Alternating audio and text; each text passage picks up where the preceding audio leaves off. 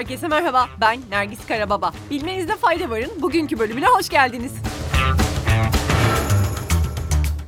Öncelikle dün akşam ilk yarı finali düzenlenen 66. Eurovision ile başlayalım. Dün akşam 17 ülke performanslarını sergiledi ancak 17 ülkenin yalnızca 10 tanesi finale giden bilete sahip oldu. Bu ülkeler sırasız şekilde İsviçre, Ermenistan, İzlanda, Litvanya, Portekiz, Norveç, Yunanistan, Ukrayna, Moldova ve Hollanda. İkinci yarı final ise 12 Mayıs Perşembe akşamı düzenlenecek. O akşam da yine 10 finalist belirlenecek ve 14 Mayıs Cumartesi akşamı finalde toplamda 25 ülke yarışacak.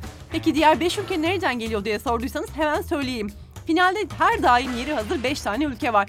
Bu ülkeler ise büyük beşli olarak biliniyor ve finansal olarak Eurovision'a en fazla katkı sağlayan ülkeler. Yani Almanya, Fransa, İngiltere, İspanya ve İtalya.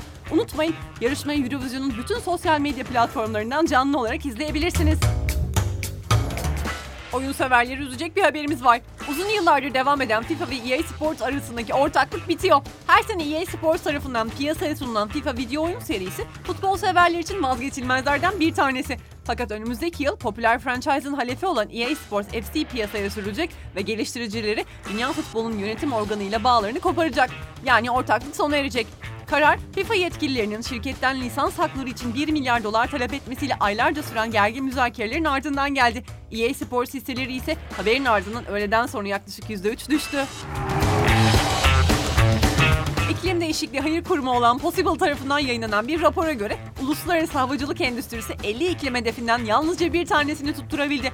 Possible, 2000 yılından bu yana verilen sözler ve hedefleri incelediğinde ya neredeyse bütün hedeflerin kaçırıldığını, ya revize edildiğini ya da basitçe görmezden gelindiğini söyledi. Havayolu seyahatleri insan eliyle oluşturulan karbondioksit emisyonunun tam %2.1'inden sorumlu. Yani 915 milyon ton karbondioksitten bahsediyoruz. Possible'ın ortaya koyduğu ilginç bir şey de şu. Bütün uçuşların %70'i insanların yalnızca %15 tarafından gerçekleştiriliyor. Bono, hayatındaki insan, mekan ve olasılıklar hakkında bir biyografi kitabı çıkarıyor.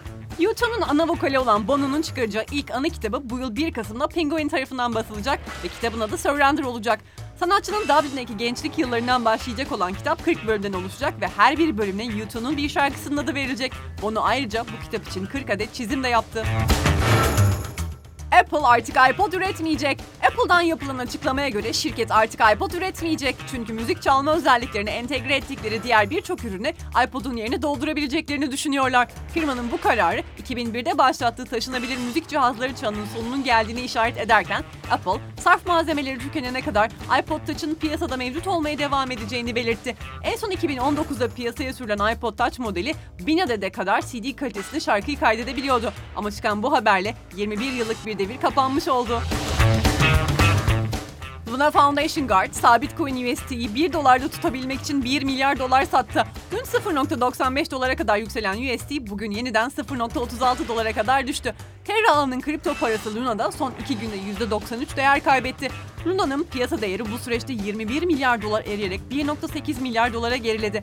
Bu arada USD talebinin organize bir saldırıyla artırılıp bu sabit coin'in dengesizleştirildiği de iddia edildi. Ancak söz konusu iddialar henüz doğrulanmadı. Kısa bir arka plan bilgisi de vereyim. 2018 yılında Singapur merkezli Terraform Labs tarafından yaratılan USD algoritmik sabit coin olarak tanımlanıyor. USD'yi diğer sabit coinler gibi bir rezerv para desteklemiyor. Bunun yerine bir USD mint edilmesi için 1 dolar değerine Luna'nın yakılması gerekiyor. Algoritma arz talep dengesini kurarak paranın değerini 1 dolarda tutmayı hedefliyor. ABD Havacılık ve Uzay Ajansı NASA, Mars'ta şimdiye kadar kaydedilen en büyük depremin 5 büyüklüğünde olduğunu duyurdu. NASA'dan yapılan açıklamada Mars'taki sismik aktiviteleri inceleyen araç InSight'ın 4 Mayıs'ta gezegende 5 büyüklüğünde bir deprem saptadığı bildirildi. Bunun başka bir gezegende tespit edilmiş en büyük deprem olarak nitelendirildiği açıklamada araştırma ekibinin depremin merkezini ve kaynağını belirlemek için çalışmalarına devam ettiği de söylendi. Araştırmacılar bu tür doğa olaylarını inceleyerek Mars hakkında daha fazla bilgiye ulaşmayı amaçlıyor. InSight, Kasım 2018'de Mars'a ulaşmasından bu yana 1300'den fazla deprem tespit etti. Bugünlük bu kadar. Yarın görüşmek üzere. Hoşçakalın.